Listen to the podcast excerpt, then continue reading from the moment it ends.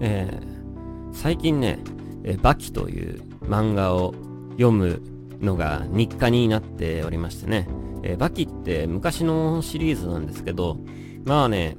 あの、どういう漫画かというとね、まあ戦い系の漫画なんですけどね、もう終始戦ってますね、もうね。えー、主人公のバキが終始戦うというよりかは、まあそのいろんな人といろんな人が終始戦っている漫画で、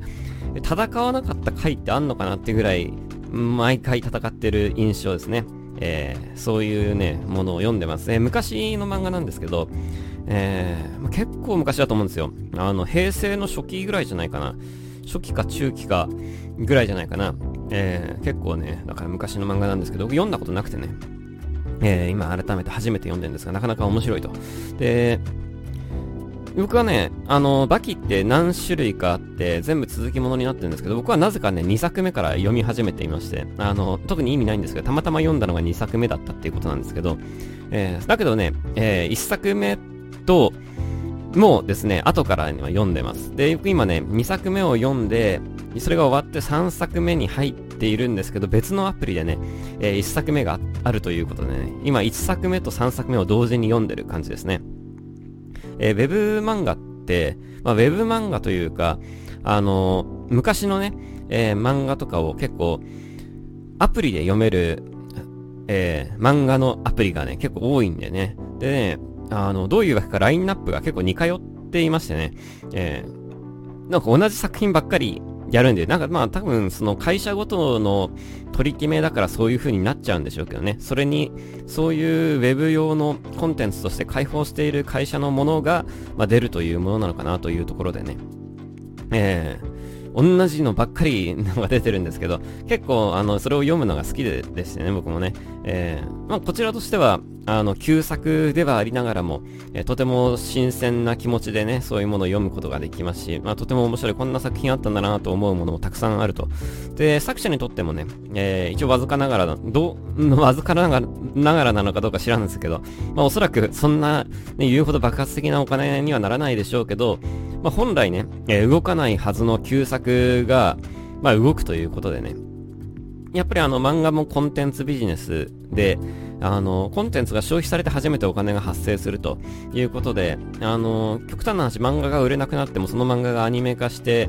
アニメ化したりゲーム化したりすればですね、まあ動くわけですよ、お金がね。で、それと同じようにですね、漫画もやっぱりこの動かないとお金にならないと、どんなに物を作ったとしてもね。で、音楽はね、え CD を買ってくれて初めて、えー、収益化されるというビジネスモデルではあったんですが、最近は、あの、ネット上でね、聞くことができると、あの、ストリーミングで聞くことができるということで、えー、必ずしも CD を買うことだけが、えー、収益化のモデルケースではなくなっているということと同じようにですね、まあ、漫画も、えー、昔の作品がこういう何らかの形で読まれることによって、え収益が発生するということで、まあ、作者としては、そんなことばかりではないかなとはね、僕は思うんですが、まあ、確かに結果、じゃあバキが、バキをね、まあ、今読んでるからバキの話しますけど、バキがじゃあ、そのネットのね、アプリ、アプリに入れることによってバキが売れなくなっているかと言われると売れそうかもしれないけど、まあでも、何十年も前の作品が未だにね、定期的に売れているとも、まあ、これも失礼な話ですけど、まあ思えないというところもあってね、えー、なんか昔の作品を掘り起こすにはこういうネットってものすごく相性がいいんだろうなと、今ちょっと思っているところで、えー、自分自身もそういったアプリをね、えー、いくつか使って、え古い作品を読んでます。で、僕が今こんなにも新鮮な気持ちでその漫画を読めているというのもですね、まあ、これはおそらくこの感覚を持っているのは僕だけではなくて、え多くの人たちが多分そうだと思うんですけど、あのまあ、自分にとってはね、確かにその作品は旧作ではあるんですが、えー、自分にとってはそれを初めて読むものであり、えー、とても面白いと思うし、続きが気になるし、えー、非常にこう、新鮮な気持ちでね、読むことができているという意味では、え旧作ではありながらも、自分の中ではやっぱ新作に近いような、えインスピレーションを持ってるんですが、同じようにね、えこれ音楽でも多分そういうことを言えるんだろうなというところで、え、おそらくまあ最近の若い子たちがですね、えー新しい音楽まあね、新曲が、まあ、2020年もたくさん出てますけど、まあ、おそらく10年前、20年前の音楽を聴いたとしても、それは古いと感じずに、まあ、新しいコンテンツとして感じることができているようになってくるんじゃないかなっていうのね、まあ、このインターネットの力によってね、えー、古い作品も新しくなるっていうのが、えー、このインターネットの世界の一つのコンテンツビジネスのね、特徴だなと、改めて、ね、自分の経験を通じて思うようになっているというところでね。えー、なんか、昔はなんかこう、コンテンツって、なんか消費されるものの感がすごい強かったんね。だからやっぱりなんか新しい曲が出ても数ヶ月で忘れ去られちゃうし、どんどんどんどん新しい曲がいっぱい出てくるから、からどんどんすごい勢いで消費されていくような印象が、まあ正直言うとありましたね。90年代とか特にそうだと思うんですけど、なんか今なんかその頃の消費されてった音楽がもう一回なんか再利用というか再消費できるというかまあ再消費ってちょっと言葉言い方悪いかもしれないですけどなんもう一回その新鮮な気持ちをあの回していくことができるっていうところがこのコンテンツビジネスの面白いところだなとね改めて思っているところです。だからね、あの、結構僕はこの漫画のアプリ化ってすごいいいことだなとね、思ってるんですがね。えー、皆さんは読んでますかね、漫画とかね。えー、僕は結構おすすめです、だと思ってますね。あのー、こういうウェブ系の漫画はね、えー、続きが、ね、とても気になるというとこなんですがね。もう一つね、僕ウェブ漫画読んでて、えー、まあもう一つか、まあいくつか読んでるんですけど、アプリを使ってね。えー、僕が今読んでるのはその古い作品を、えー、1日に何話読めるとかいうやつなんですけど、えー、必ずしもね、そういう漫画アプリって古い作品ばっかりじゃなくてね、新しい作品もちょこちょこ出ています。で、えー、新しい作品って言ってもなかなか面白くてね、え、完全に Web で読むためにある、え、アプリになってますね。でね、えー、とてもなんかこう面白くて、ページをめくるっていう概念がないんですよ。そういう新しい Web アプリってね。あ、Web 漫画ってね。えー、ページをめくるんじゃなくて、下にスクロールしていくんだよね。だからね、その何ページっていう概念がね、まあ一応その形式上はあるんでしょうけど、あの、見てる側としてはね、あんまりそのページの意識をしない。そのままずっと下にスクロールしていく感じなんだよね。で全部フルカラーでね。で、こういうのがね、なんかその新しい Web の新しい漫画の形なんだろうなっていうのはね、ちょっと思ってて、まあ、これはこれで、えー、まあ、いろいろこう、意見はあるでしょうけどね、面白いなという感覚を、え持ってます。えどっちがいいのかな？あの、見開きっていう概念がなくなっちゃうんだよね。あの、下にスクロールしていく系だとね。それはそれで、あの、まあ、問題っちゃ問題なのかもしれないけど、逆に言えば、そのページの境目がないということは、えー、なんかそのページの小回りに左右されなく、されずに、えー、展開を持っていくことができるとね、いうのも一つのメリットかなとは思いながらもね、どっちがまあいいのかちょっとわかんないですけど、ね、これはこれで興味深い事例だなと思ってね、えー、楽しんで読んでます。えー、これもなかなかね、面白い作品が多くてね、えー、もうね、やっぱりこう、まあ音楽もそうですけど、漫画もね、えー、こうネット中心になっていくと今までとは違うビジネスモデルがやっぱ登場しているなと。で、音楽に関してはね、言うほど新しいビジネスモデル感はないんですけど、漫画に関しては、あのー、あり、あるでしょうね、こういうのね。えー、必ずしもやっぱどこかの大きな雑誌社というか、まあ、えー、出版社にね、所属して、えー、どっかで連載を持って、えー、そこの会社と提携している、えー、ところで、まあ、アニメ化なり映画化なりしてっていう形のコンテンツビジネスのあり方が、えー、90年代、00年代とね、大きなお金を生み出していった中で、やっぱ10年代あたりから少しずつ変わってきているような感はあるよね、というところで、まあ、そろそろ、えー、そういうジャンプとかね、マガジンとかではなく、えー、そういう新しいウェブ専用の漫画のものから、えー、アニメ化したり、えー、映画化したりなんていう作品も出てくるだろうなというところで、えー、ライトノベルなんかはね、もうすでにその動きがあって、えー、無料で読めるね、そういうアマチュアの、えー、ライトノベルのサイトから大きなね、えー、メガヒット作品が次々と登場しているということもあって、えーライトノベル界の方がそういう動き早かったなという感はあったんですが、漫画もまあそうなるんだろうなっていうのをまあ感じてますね。えー、で、音楽に関しても、まあ音楽に関してはまだそこまでではないとは言いながらもですね、えー、インターネットを中心に、えー、流行ったね、曲がやっぱり、えー、多いというところで、なんか必ずしもレコード会社に所属してないと、あの、プロのミュージシャンじゃないっていう考え方っていうのはもう90年代、00年代ぐらいまでの話だったんだろうなっていうのは、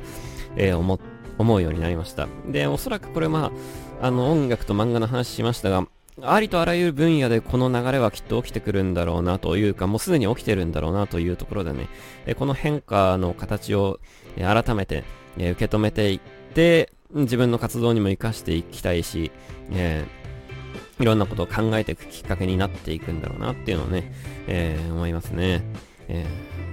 ー、僕自身は漫画がまあ好きで、まあゲームとかも好きなんですけどね。まあゲームでもだから同じような動きあるのかな？どうなんでしょうね。えー、ちょっとわかんないですけどね。えーやっぱ開発するのにお金がかかる分野こそ、まあ、大きな会社の資本がどうしても必要になるということで、ゲームに関しては、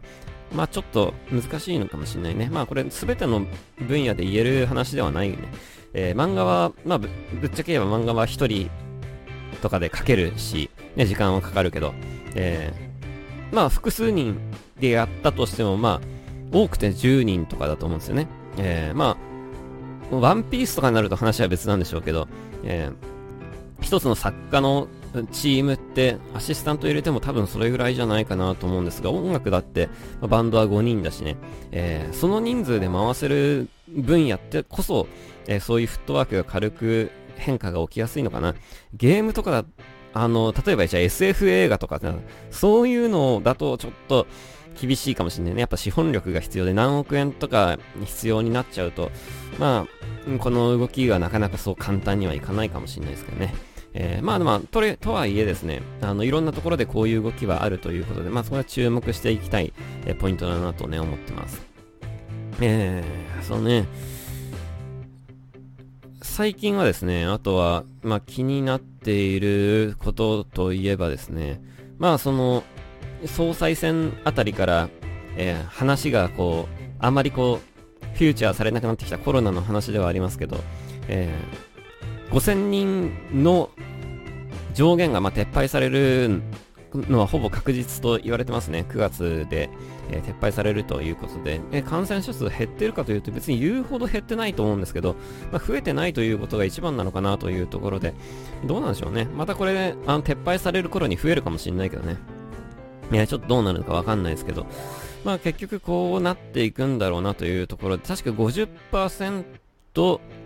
えー、50%っていうラインになるのかな。だから多分スポーツイベントとかもっと客が入れられるようになるんだろうね。えー、東京ドームでのライブとかも、まあ今5000人だったらできないけど、半分だったらもしかしてやるところあるかもしれないね。えー、収益性のこと考えてね。えー、ライブハウスはどうなんでしょうね。えー、ちょっとよくわかんないですけどね。えー、まあこんとこの辺なんかこう、言ったもん勝ち、やったもん勝ちみたいなところも若干あるちゃあるからね。えー、非常に難しい、えー、ところではありますけど、今から、うん、大きなあ会場を抑えるってなんかやるっていうのは結構リスキーな気もしますけどね。もうすでにこれは抑えている人たちのための、えー、案というかアイデアという感じなのかなとはね、まあ思いますが。まあ、今からじゃあ、ね、あの、大きなライブハウスで、え、全国ツアーを組むっていうバンドがどれだけいるのかはちょっと謎だなとはね、思いますけどね。リスクのこと考えるとね。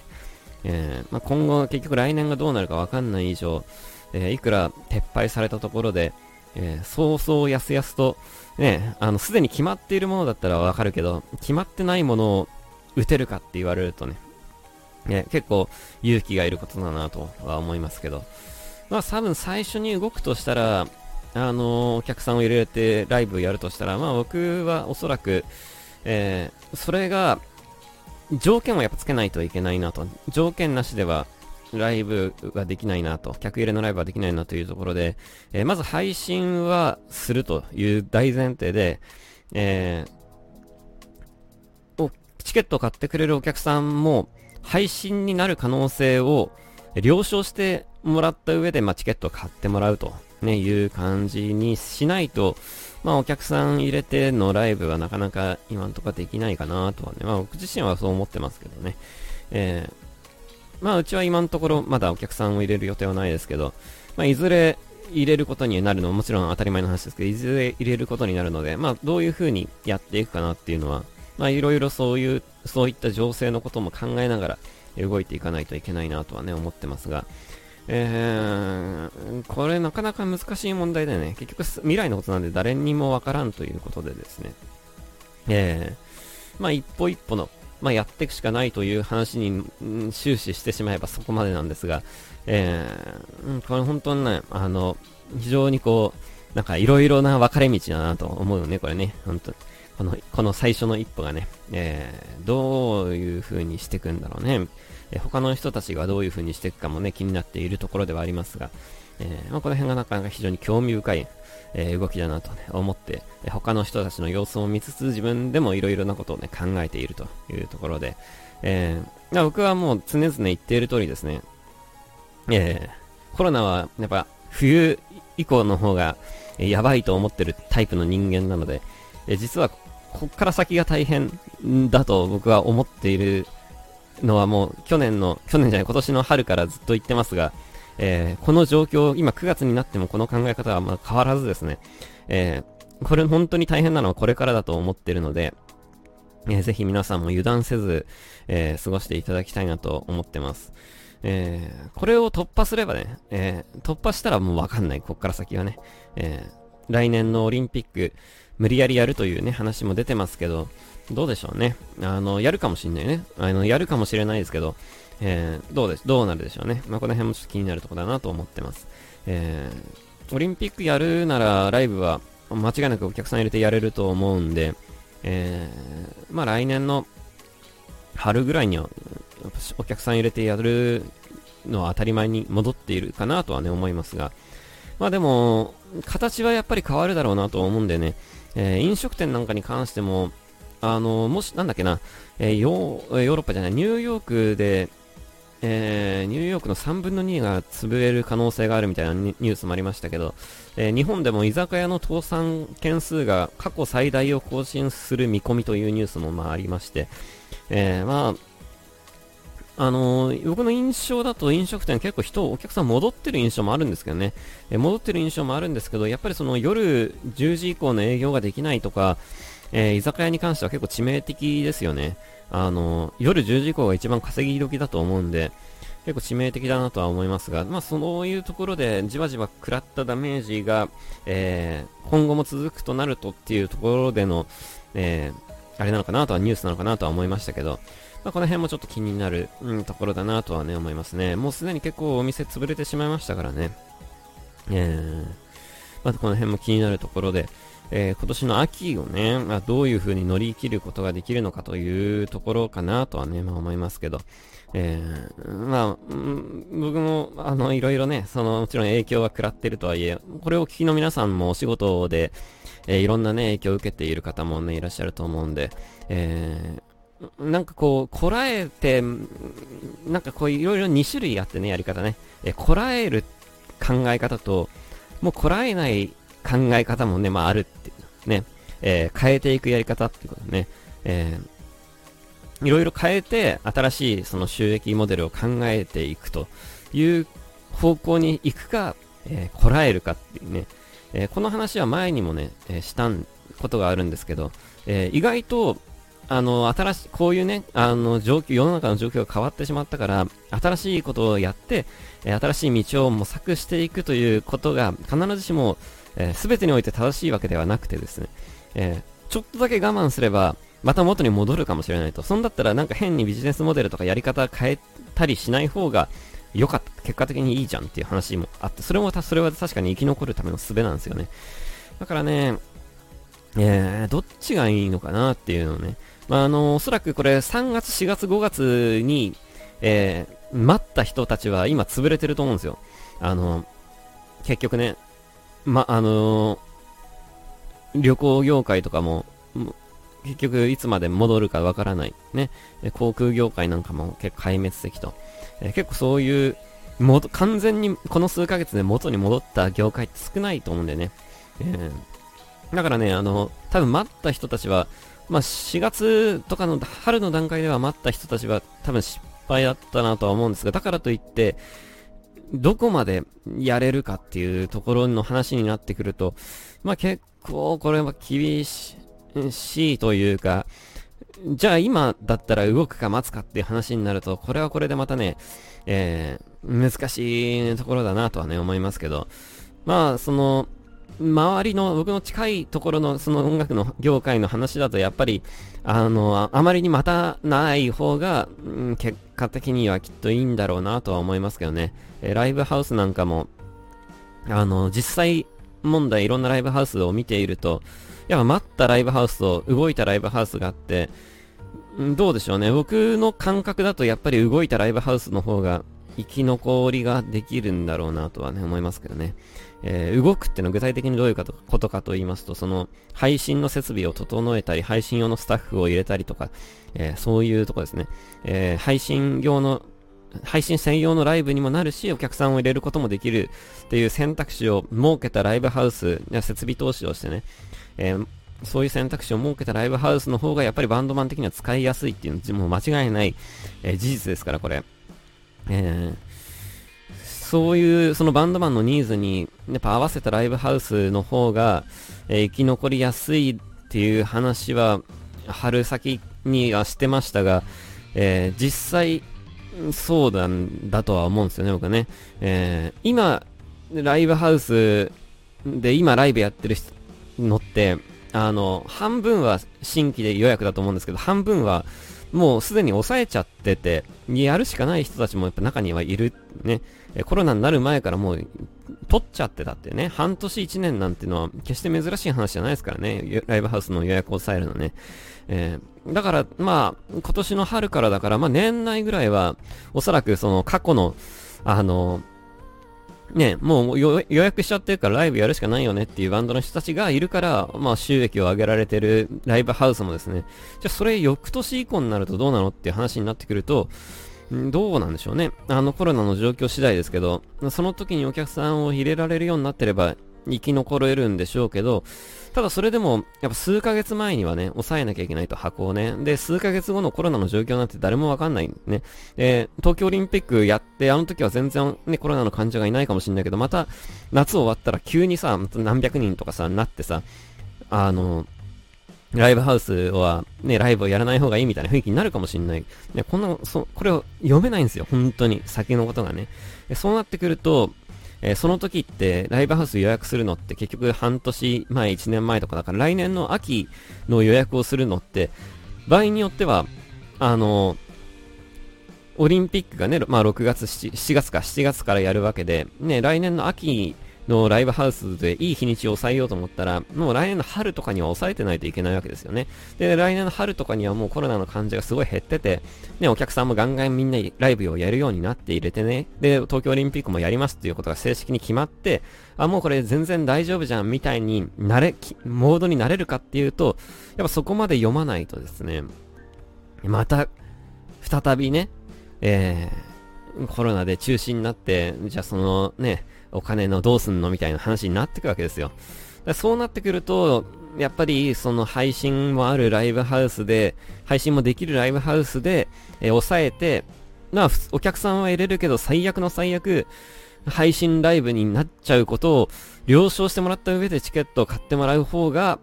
いいんじゃないかなっていうような風にバンドマン的には働くということは、やっぱりお客さんのニーズを読むということは、うん、来年、再来年コロナが収まってる、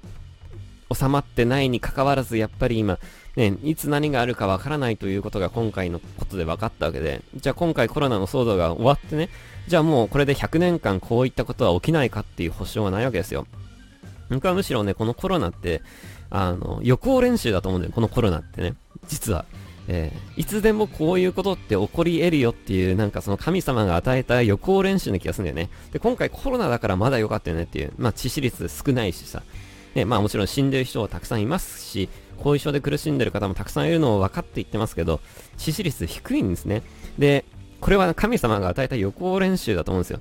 例えばこれコロナになった瞬間に死ぬような病気がですね、えー、未来にね、こう流行るとした時にですね、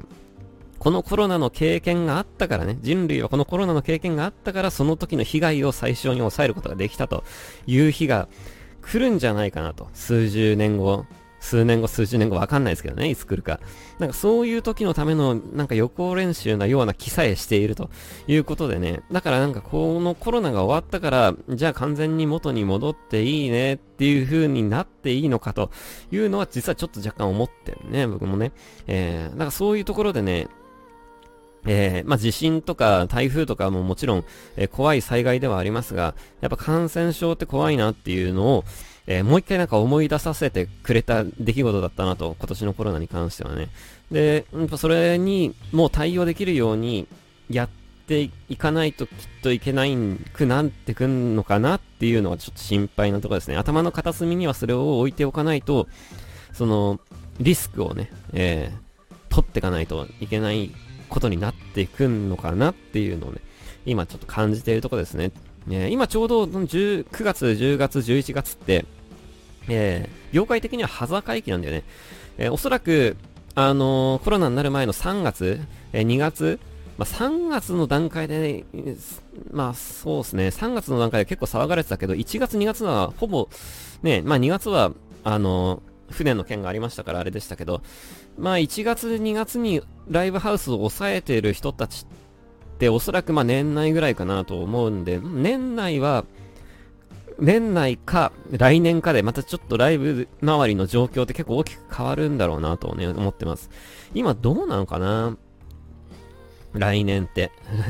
ライブハウスの空き状況ってどうなのかな？えー、配信をし積極的にしているところから僕は埋まっていくと思うんですけどね。えー、どうでしょうね。えー、いろんなライブハウス、まだ配信導入してないライブハウスはぜひ配信を導入した方がいいと思いますよ、僕は。えー、今は簡単にね、あの、配信する、あの、設備、そんな言うほどお金かかんないですからね。配信設備を整えるってね。そんななんか、ね、だって、4K 放送するわけじゃないからね。あの、ね、4K でブルーレイで映像収録するわけじゃないから、ライブハウスのね、配信って。ね、そんな言うほどお金かかんないはずなんだよな。そんな300万、400万とかそういうレベルじゃないですよ。だからなんかライブハウスがね、を一つね、大山ほどこう機材投資をしないといけない、あの、建物ですけど、ライブハウスってね。だけど、まあ、その機材、音響の周りの機材に比べたら、まあ、そんな言うほどのものじゃないとは僕は思うんですけどね。むしろそんな超いいものばっかり揃えなくてもいいと思うんで、なんか、あの、程よいものをね、あの、揃えた方がいいんじゃないかなというのはね、えー、思いますし、やっぱり僕らとしても揃えてるところで、えーやりたくなるような世の中になってくるはずだなとはね、まあ思ってますが、えー、まあその辺に関しては、まあ、えー、おのおのライブハウスなり、何なりを経営されてる方が、まあ、ジャッジすることなんで、えー、外部の人がとやかく言うことではね、ありませんけどね、えー、そんなこともちらっと、え、思っているところです。えー、まあ来年以降、えー、まあもちろんね、その先のことはどうなるかわかんないしね。もうこれで、えー、今年の夏でね、え、9月10月ぐらいになったらもうコロナの患者が世界でゼロになるかもしれないね。でも二度と世の中に発生しないかもしれない。ね、ワクチン今一生懸命作ってるけどワクチンいらなかったねみたいな話になっちゃうかもしれないし、え、先のことはね、誰もわからないわけですけど、なんかわからないからこそ、わからなければいいかっていうとなんかそういうことじゃなくて、えー、なんかこう、いろいろなことを考えてやっていかないといけないんだなっていうのを、なんかこう思い知らされた、えー、出来事だったなと、ね、思っております。えー、今週は、えー、今日9月9日でしょ？えー、まあ、来週、えー、今週も、あそう週末はちょっと飲み行ったりして、まあ、来週もちょこちょこと人に会ったりするんですが、えー、配信をあの今日の夜も21時から配信はするんですが、それは僕一人でやるやつですけど、あの FC 限定配信をね、えー、やりますので、9月15日の夜ですね、えー、21時かな、えー、FC の会員の人は無料で見ることができるやつで、え、3人でやりますので、ぜひそちらの方も、え、お楽しみに、火曜日だね、火曜日。だから火曜日、水曜日、水曜日、あ、そう、水曜日がね、来週の水曜日がちょっと用事があってね、えー、できないんだよね。ウィークリーアイナメね。で、木曜日にやると思います。ライブ前日の。えー、そうだそうだ。来週はちょっとまたイレギュラーで。で、その次18日がライブということで、えー、来週は結構盛りだくさんな1週間になりそうだなと思ってます。えー、そうね、それが終わるとまあ4連休ということで、4連休直前にね、ねライブをやるわけですけど、4連休にライブをやろうと思ったら4連休が取れなくてですね、まあそりゃそうだよねって話で、えー、そんないいところはもう最初から埋まってるよねっていうね、ところでね、えー、金曜日にやりますが、金夜ということで、えー、時間を20時にしています。普通のライブだったら20時スタートなんて絶対にありえないんですね。えー、なんですけど、配信だからこそ20時ライブができると。なぜ配信だと20時ライブができるのかと言いますと、えー、まあ、終わる時間が多少遅くなったとしてもね、えー、家に帰らなくていい皆さんが家に帰らなくていいから、えー、遠方の人も、え、終電を気にせず、まあ家に、家で見るんだから終電なんか関係ないわけですけど、えー、配信だからこそね、そういうことができるということで、まあなんか、平日は極力遅めの時間でやりたいなと、まあ土日に関してはちょっと、あの、ライブハウスの事情も、とかを考慮しつつですね、えー、何時にやるかはちょっとわかんないですけど、ね、土日に関しては、あ、平日に関しては、ちょっと遅めの時間にこれからやっていきたいなと思います。配信ライブね。えー、人入れられるようになったらまたその辺調整しないといけないですけどね。えー、まあそんな風に思っているというとこですね。えー、今日はね、とてもいい天気で、え、洗濯物もよく乾きそうだなと。こんなの喋ってるうちに洗濯物も乾いてそうでね。さっき、ね、いろいろ干してたんですけど、えどうしてもやっぱね、なんか最近また雨が増えてきたんでね、えー、洗濯がなかなかしにくいと。この前なんて、洗濯してたら凄まじい土砂降りで、えー、全部濡れてしまいまして、もう一回洗濯したっていうね、えなんかそういう無駄なことをしておりますが、えなかなか今、えスコール、スコールと、スコールではないか、えゲリラ豪雨、まあ、多いということで、え皆さんもね、急な雨や雷に、え気をつけて、えお過ごしください。今んとこ台風はなさそうですが、おそらく、えこの9月またでかい台風がやってくると思うのでね、え9月、10月とね、えそちらの方もぜひ気をつけて、えー、お過ごしくださいというところで、今日はこれで終わりにしたいと思います。えー、また、今日の夜ね、えー、生配信しますので、そちらの方もぜひ見てください。えそれじゃあ来週も来てください。バイバイ。